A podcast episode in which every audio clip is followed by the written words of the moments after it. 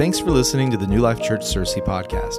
If you'd like to get connected to what God is doing at the Searcy campus, you can text the word Searcy to 88000. There you can give online, get connected to a life group, find your place in a serve team, and so much more. You can also find today's message notes in the YouVersion Bible app. Just tap the link in the episode description to follow along during the sermon and save notes directly to your phone. Now, prepare your hearts to hear a great word from God today. Coming into this weekend, you know, this is a kind of a, a, challenging message for pastors everywhere. And I think it's because the day has so much weight to it, right? Uh, Easter comes with a, a high expectation of significance. And for a lot of us in this room, uh, we've celebrated Easter every, every day. Like you've you've been to church 52 times this year, and um, it's just something that you carry with you every day. And so um, to to come down to one day of us coming together and celebrating the the magnitude of a risen Savior is a very big deal, and, and you can't cover it in one message. You, you just have to talk about it and keep the story moving forward and remind all of us in this room, including myself, at the incredible act of love that was shown to us through the work of the cross. So, Easter, if you look at it, is quite possibly the greatest event to ever happen to mankind. Of course, it was talked about for generations of time, prophesied through the Old Testament. As I've told you many times before, the Old Testament's pointing one direction and it meets at, at the cross, and the New Testament's pointing back toward it. And everything and the whole story culminates about what we're celebrating this weekend. So it is the background for every good and perfect thing that we would experience in our lives as believers is centered around the work that took place on the cross. Now, if you are a socialite, this means that Christ loved you before you were ever popular. If you are married, this means that Christ loved you while you were still single. If you're a gym rat, this means that Christ loved you when you were weak. And if you're a health fanatic and all you eat is salad, God loved you before or while you were still happy. And so there's, um, there, there, there's a lot of love in this building this morning, okay, for you. So I knew coming into the weekend, and you did too, that, that the world has been different. It's just, it's in a different spot. Maybe for some of you this morning, um, this might be the first time you've come together in a group in a couple of years. Uh, this may have been the morning where you kind of looked at it at each other and said, "Hey, we're going to go back to church tomorrow and celebrate Easter somewhere," and you chose us, and we're so honored by that. But I came into this weekend too knowing that things have been very challenging. Uh, a lot has changed, especially perspective and worldviews. Uh, there's been pandemic, there's been war, there's been politics, and there's a lot of emotion as we experience that. Uh, there becomes a lot of emotion and agreement and choosing sides and angst all tied together there to create a social experience that has not been all that pleasant the past couple of, of years for sure. But amidst all of that, the, the amazing news is this God has not changed at all, not even a little bit. That He is the ever sustaining, consistent power and authority in our lives, and we can celebrate that this morning. So I'm going to talk just a little bit and set, set this up, but I want to start in Romans chapter 8. This is Paul's reminder to all of us. And I, I, think this, this statement has rolled forward so well throughout history um, because it's strong and it's relevant and it's authentic to every person sitting in a chair this morning. But Paul is writing to the church at Rome. This is a church that's been conflicted, this is a church that's been indecisive, this is a church that at times has been hopeless. And so Paul is encouraging them, but he's very strong in his words. And Paul says in Romans 8, he says, For I am sure, I love that. I am sure. One, one version says, I am confident that neither death or life or angels or rulers or things present or things to come, no powers or height or depth or anything else in all of creation can separate us from the love of God, which is in Christ Jesus our Lord. And the reason I think this is powerful is because Paul is asking them to consider the things that are priorities in their lives and all of the hot topics that are going on. Of course, Roman, uh, the Roman um, government and culture was at the tip of the spear in this day and, and, and age, very technologically advanced, very smart.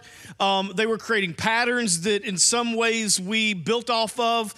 And so he's saying, listen, out of all the things that could possibly go wrong in every part of our culture, in every part of, of, of the Roman environment, none of it can separate you from the goodness of what God has done.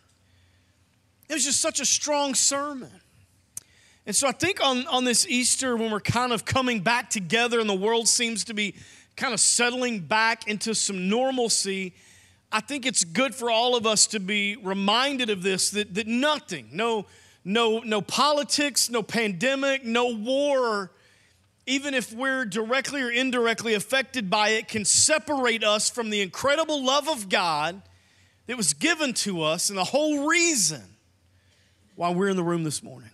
Nothing can separate us from it. This unrelenting love of God demonstrated by the brutality of the cross. And people, you know, really don't, don't like to talk, talk this out some, but I'll go ahead and, and address it. Crucifixion was a, a very normal death in, in, in the Roman culture. Uh, Christ was uh, not the only crucifixion. This was not just something that they designed and dreamed up with for him. It was brutal, it was terrible, but this was something that took place on a very normal basis for them. And what I've learned by reading through the Gospels is that the Gospel writers talk less about the death and more about the resurrection. It was like, hey, we realize it was brutal. We realize it was terrible. We realize it was awful. It was spilled blood. But really, what fuels the fire of Christianity moving forward is the resurrection of Jesus Christ. It's the ability to rise up. It's the metaphor of overcoming, of being stronger than. So they ran with that throughout their, their gospel writings.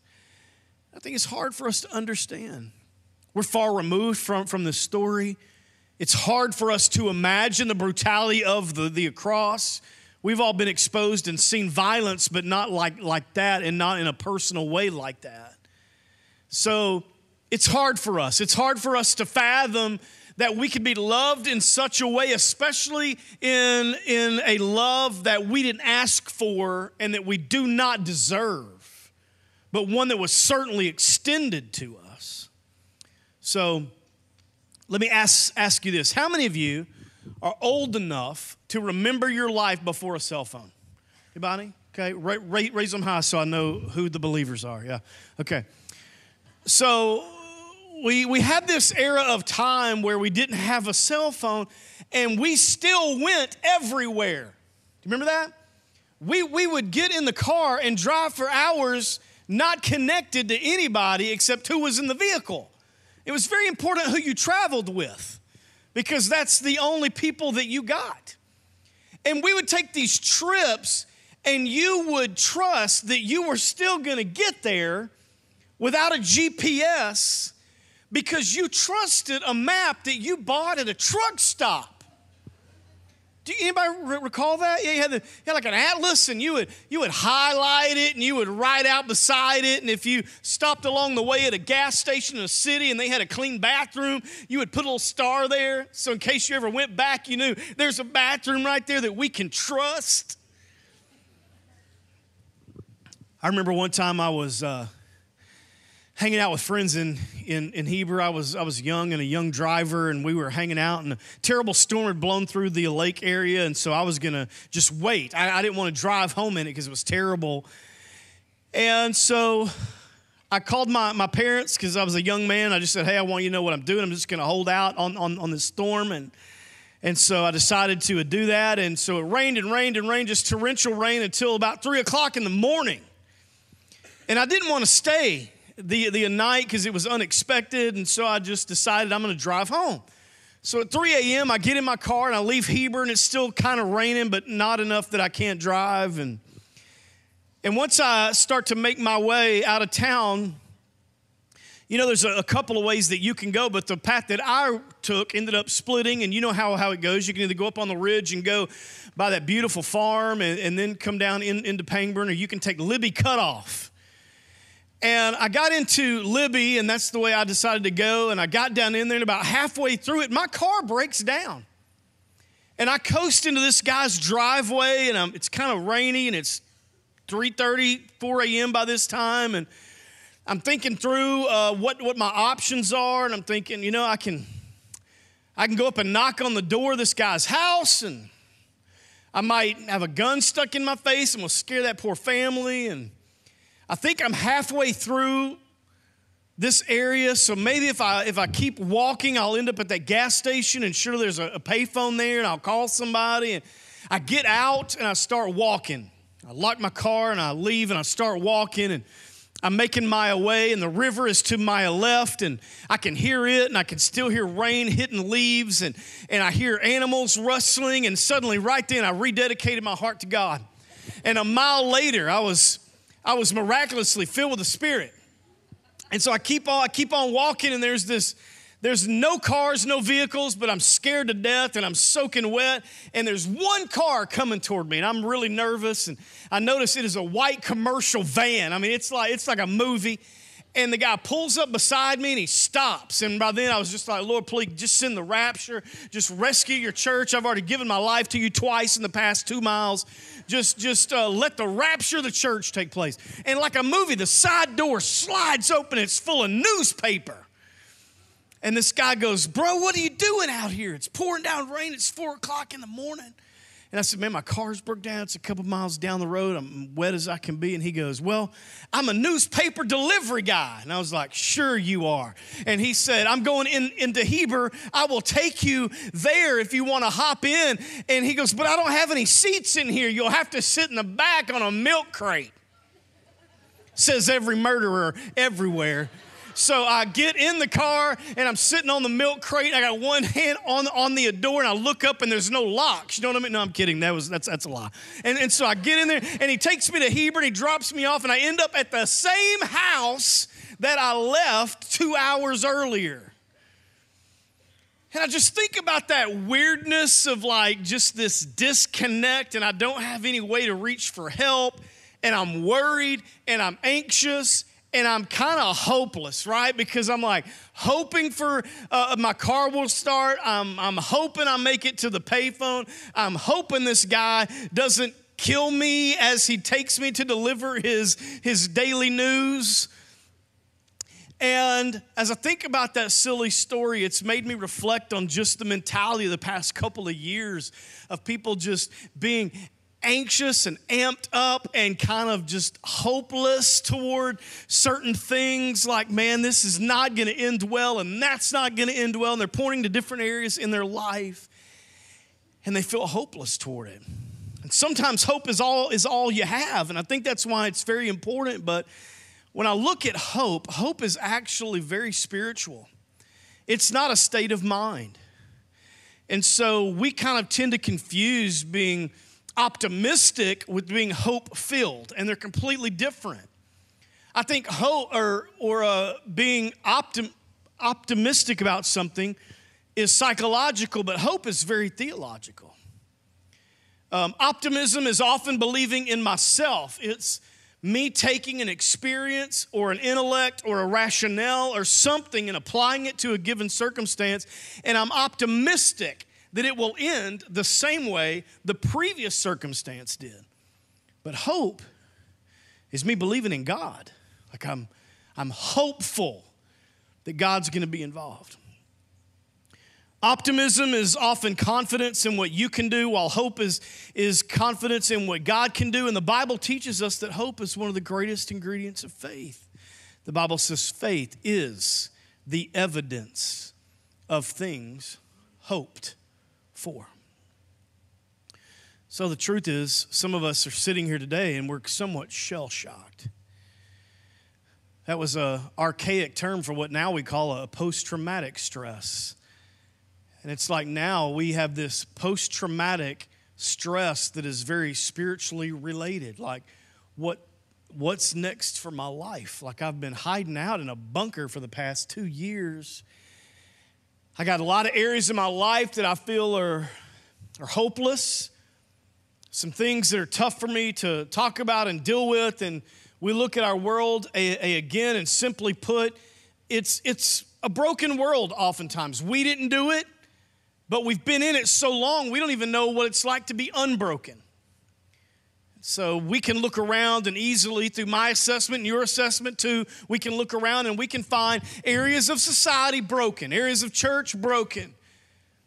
But there's also things like areas of of life, like areas in marriage, or maybe it's your heart that's broken, maybe it's your spirit that's broken. So, to have any peace, we got to place our confidence elsewhere, not being optimistic in our minds, but being hopeful in the love of God that was displayed.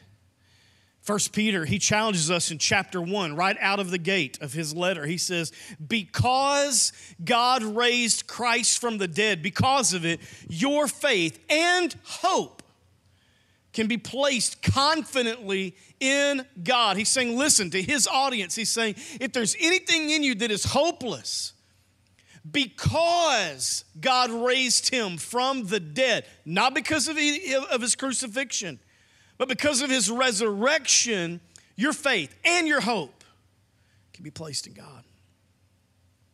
Now, I want to take a few moments this morning, and I, just want to mention two people in text who experienced the genuineness and the hope of God. One is Mary Magdalene, and she's a woman who to us is going to symbolize brokenness. She has a very broken story. And then I'll talk about Thomas for just a second, who moved from being close to Christ to being in a place of uncertainty. Both of these people lost hope, but got it back. So, Mary, if we talk about her for a second, Mary is the one who scholars think she is the one who was actually caught in adultery. Some think that she was the one who poured perfume on Jesus' feet, that this was that Mary, and some think that she was a prostitute. Of one thing we are certain, and we read through the story and we see her, her mentioned, is that she was forgiven by Jesus. She had a need to be loved, and Christ treated her with dignity and respect. And by the looks of her story, it was possible that he was the very first man in her life to do so. Now, Psalm 34 gives us great insight to how the Lord looks at people. Verse 18, it says this The Lord, watch the wording here, is close to the brokenhearted and saves those who are crushed in spirit. Let me talk to you for just a second. The spirit part of us, it's not like you can take your car to the shop and you drop it off and they say, come back in a week and we'll have all these details worked out. The spirit is something you take with you every day, all day. You feel it, you sense it, and when it's crushed, it does not feel good, and you carry that with you. And things happen. You can bruise spiritually. You can be broken spiritually. You can be hurt spiritually. You can be disconnected spiritually. There are all kinds of ways that your spirit man can be can be crushed and you feel it and you sense it and you try to push through it and you try to pray over it and you try to go around it and you try to go under it. And Jesus is saying here, I am with the, I'm close to those who are broken and crushed in spirit. Doesn't say that he's going to come down and everything's going to be resolved and everything's going to be fixed and everything's going to be back the way it was. But it does say, as you carry this brokenness, as you feel crushed, he's with you. You're not crushed by yourself, but he's with you. And there's some irony here in this resurrection story because the first person Jesus reveals himself to after the resurrection was not a disciple, it wasn't his mother, it wasn't John, the beloved, it was Mary. She is the first person to see him. And I want to read, read this to you because there's a lot of strength in these two verses here. John 20, it says, Now Mary stood outside the tomb crying, and as she wept, she bent over to look in the tomb, and she sees two angels seated where Jesus' body had been. And they ask her, Woman, why are you crying? They've taken my Lord away, and I don't know where they've put him. And at this, she turned around, watch, and saw Jesus standing there but she did not realize it was Jesus. Now, here's why. I think she is looking at him through a lens of being crushed in spirit, through a filter of brokenness, and disbelief, and hurt. And so she has created this fog in her mind that is so thick that even though she's looking at him, she cannot see him. And he asked her, Woman, why are you crying? Who is it that you are looking for? And he gets better, watch. And thinking he was the gardener, she says, Sir, if you've carried him away, tell me where you've put him. I will get him. And Jesus says to her, Watch this Mary. He calls her name. And suddenly the calling of her name splits that brain fog. It just parts it all. And suddenly the filters in her life are broken. She realizes who it is and she says, Rabbi, but that doesn't just mean teacher. It, it, it's a term of endearment that means like the one that I respect so deeply. She's calling out this term of, of endearment. And so she turns toward him and she sees him now and he's not the gardener, he's the risen Savior. So I think we have to take pause and bring out the weight of this moment because it, this same thing could be happening metaphorically to us. That maybe you're here today and you've got so much brain fog, so much spiritual fog in your life that Jesus is right in front of you, but you can't see him clearly. Like he's close to you, just as Psalm says, he's close to the broken and the crushed in spirit, but you can't see him. Maybe you misplace him. Maybe you think that that sweetness you sense and that presence you feel is something else. She thought he was the gardener, but he was the Savior. And when he calls her name, Mary, it breaks it all. I have to believe that He's still calling names this morning. That He knows you, that He knows me. And through the filters and the fog comes a name that we recognize from a Savior who we know well. He asked her two very important questions Why are you crying and who are you looking for? not because he didn't know them. What he wanted was a response from her spirit because he says, Why are you crying? Why? Because he cares about her pain. Who are you looking for? He cares about her pursuits. And he's still asking us the same thing today. Why? Because he cares about your pain, he cares about your pursuit. He cares what, what your soul wants, what, what you're searching for. He cares about it. There's an this interesting point is that she does not recognize him until he says her, her name. He does not preach a message. He does not counsel her. He does not reveal heaven. He simply says her name and she knows it. Now, there are times Robbie will call me and every every single time she calls me, she starts the conversation with, "Hey babe." Never once have I said, "Who is this?" Okay, why? Because I like going home. I know who says, hey, babe. My dad, he's almost 80. When I tell him that, he's like, I am not, but he is. He'll call me and I will answer, hey. And he'll go, hey, son, this is dad. Who else is going to call me son? And I keep telling Dad, since like 1988, we've had caller ID. It's really neat.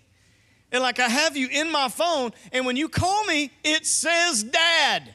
You are not sneaking up on me. Because I know who these people are. I know who, hey babe, I know who that is on the other line. I know when my dad says, Hey, son, it's your dad, I know who he is. And it's the same thing with that part of us that can only be filled by the love of God. I think the biggest, one of the biggest reminders that we should talk about at Easter is that part of you that you are designed to only receive from God. There, there's a part of in you that only He can fill. Your spouse can't fill it. You can have 10 beautiful children, they can't fill it. You can have your dream job, it won't fill it. You can be a billionaire, it won't fill it. It can only be filled by this love of God. This is the area in our life that I'm talking about has to be hope filled. Now, Thomas, for three years' time, Jesus had been telling his disciples, listen, this is what's going to happen. And if you follow the gospel story, he warms them up to it he slowly starts to mention it. He's teaching it metaphorically, and finally he just comes out with it and says, Listen, this is what's going to happen.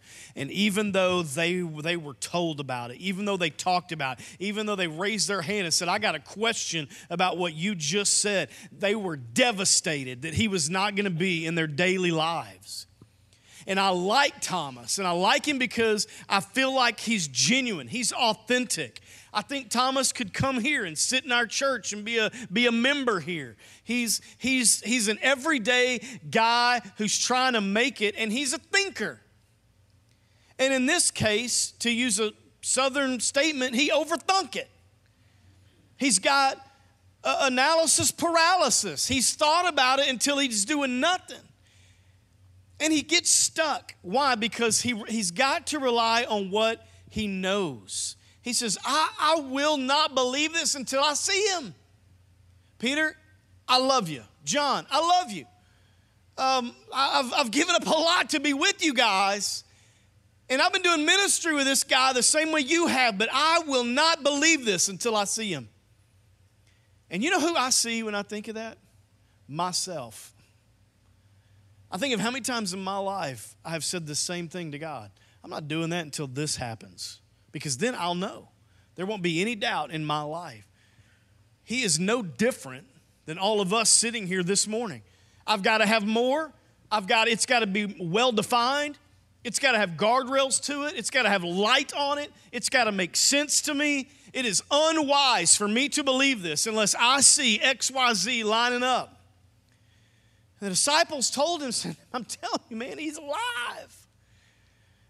Jesus was appearing to groups of people everywhere. At one point, 500 people saw him. And in John 20, it says this stay with me. A week later, his disciples were in the house, and Thomas was with them, and the doors were locked. And Jesus came and he stood among them, and he said, Peace be with you. This is a simple phrase. It says, Shalom. He just comes and says, Peace. And he says to Thomas, This is strong, okay? Watch this, guys. He says, I want you to put your finger here See my hands. In other words, he says, I want you to put your finger on the scars of my hands. And then he says, reach out, put your hand into my side. It's very strong. And he says to him, Stop doubting and believe. And Thomas said, My Lord. Did you notice that the scripture says that, that the door is locked?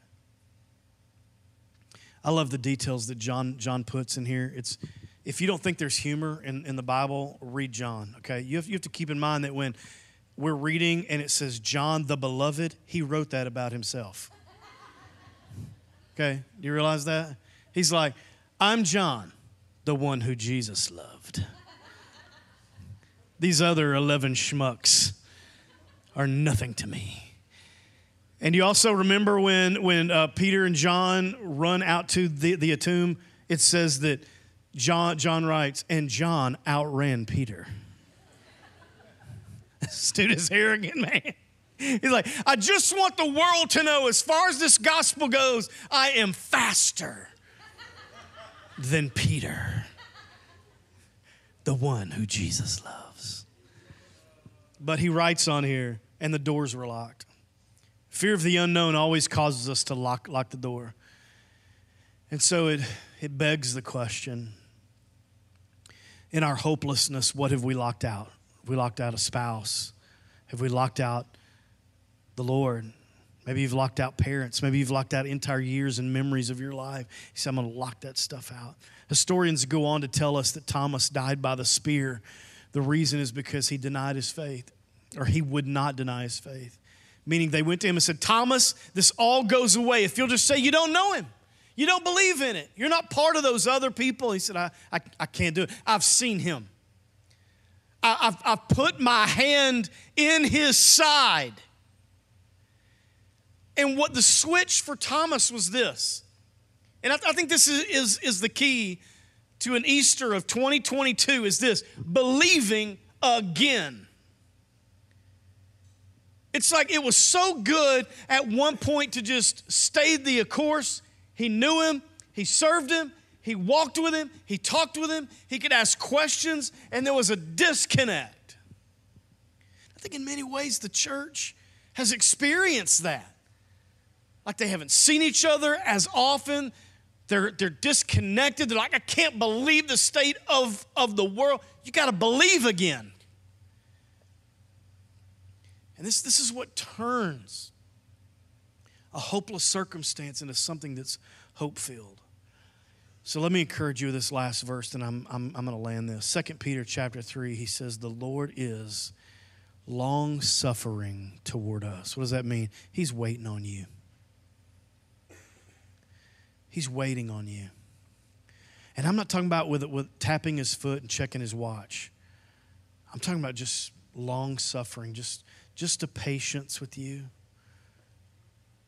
He's close to the brokenhearted and the crushed in spirit, and he's long suffering with you. He's going to wait you out. You can think what you want, he's still there. You can shake your fist at the sky, he's still there. You can be confused, still there. You can doubt him, still there. He's long suffering. This day is about you and I connecting again to all that we ever need.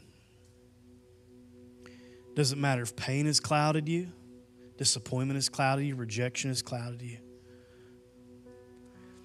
This ability for Mary to look at him once through fear and another time through faith and that moment of seeing him and hearing her name changed her life. Reminded me of this old song. I'm not going to sing it for you, was written for the first time in 1918 as, as, as a pamphlet. It was just a guy who said, Hey, I just want you to read these words as an encouragement, like, like a poem. And he handed them out, and four years later, it was in a hymn book. The old song is Turn Your Eyes Upon Jesus. You've sung it your whole life if you grew up in church. And I want to read you the first verse and the chorus. It says this O soul, are you weary and troubled?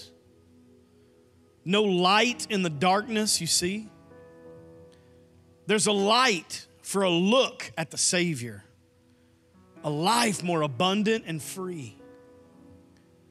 So turn your eyes upon Jesus and look full in his wonderful face and the things of earth will grow strangely dim in the light of His glory and grace.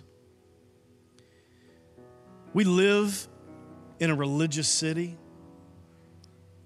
For those of you who play golf, you could, you could tee up right here on this stage and you could hit your favorite driver in any direction and hit a church. And then go to where your ball is and hit it again and hit a, another church. City full of churches. That means for a lot of us, we've done religious things. We've, we've been confirmed, we've lit a candle, we've been baptized, we've prayed the prayer. But I want to ask have you just simply taken all those areas that are just, that feel hopeless, crushed in spirit, and just said, I'm going to turn this over to one? who's the power of resurrection. Not just of crucifixion, not just of spilled blood, though great it was, but resurrection power. That I may believe again. Right? I want you to bow your head for just a second. I just want to talk to your heart. Maybe you're here today. That's where you've been. Maybe you've been behind a locked door.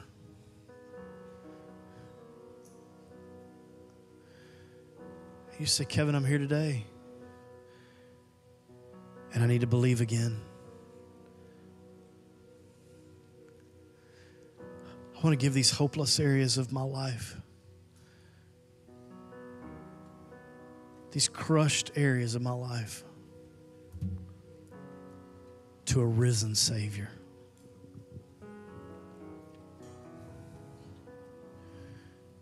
Maybe you've been on, on the run in your heart, your mind, your spirit. You need to come back today. You just say, Kevin, that's me. Will you just raise your hand today? I just want to pray with you. Man, thank you. Thank you. Thank you. Thank you so much. Thank you. Thank you for your honesty. Man, anybody else today? Amen. Amen. Amen. Father, today you look down on us in many, many churches worshiping around the world. And you're in all of them. We feel you right here in this place.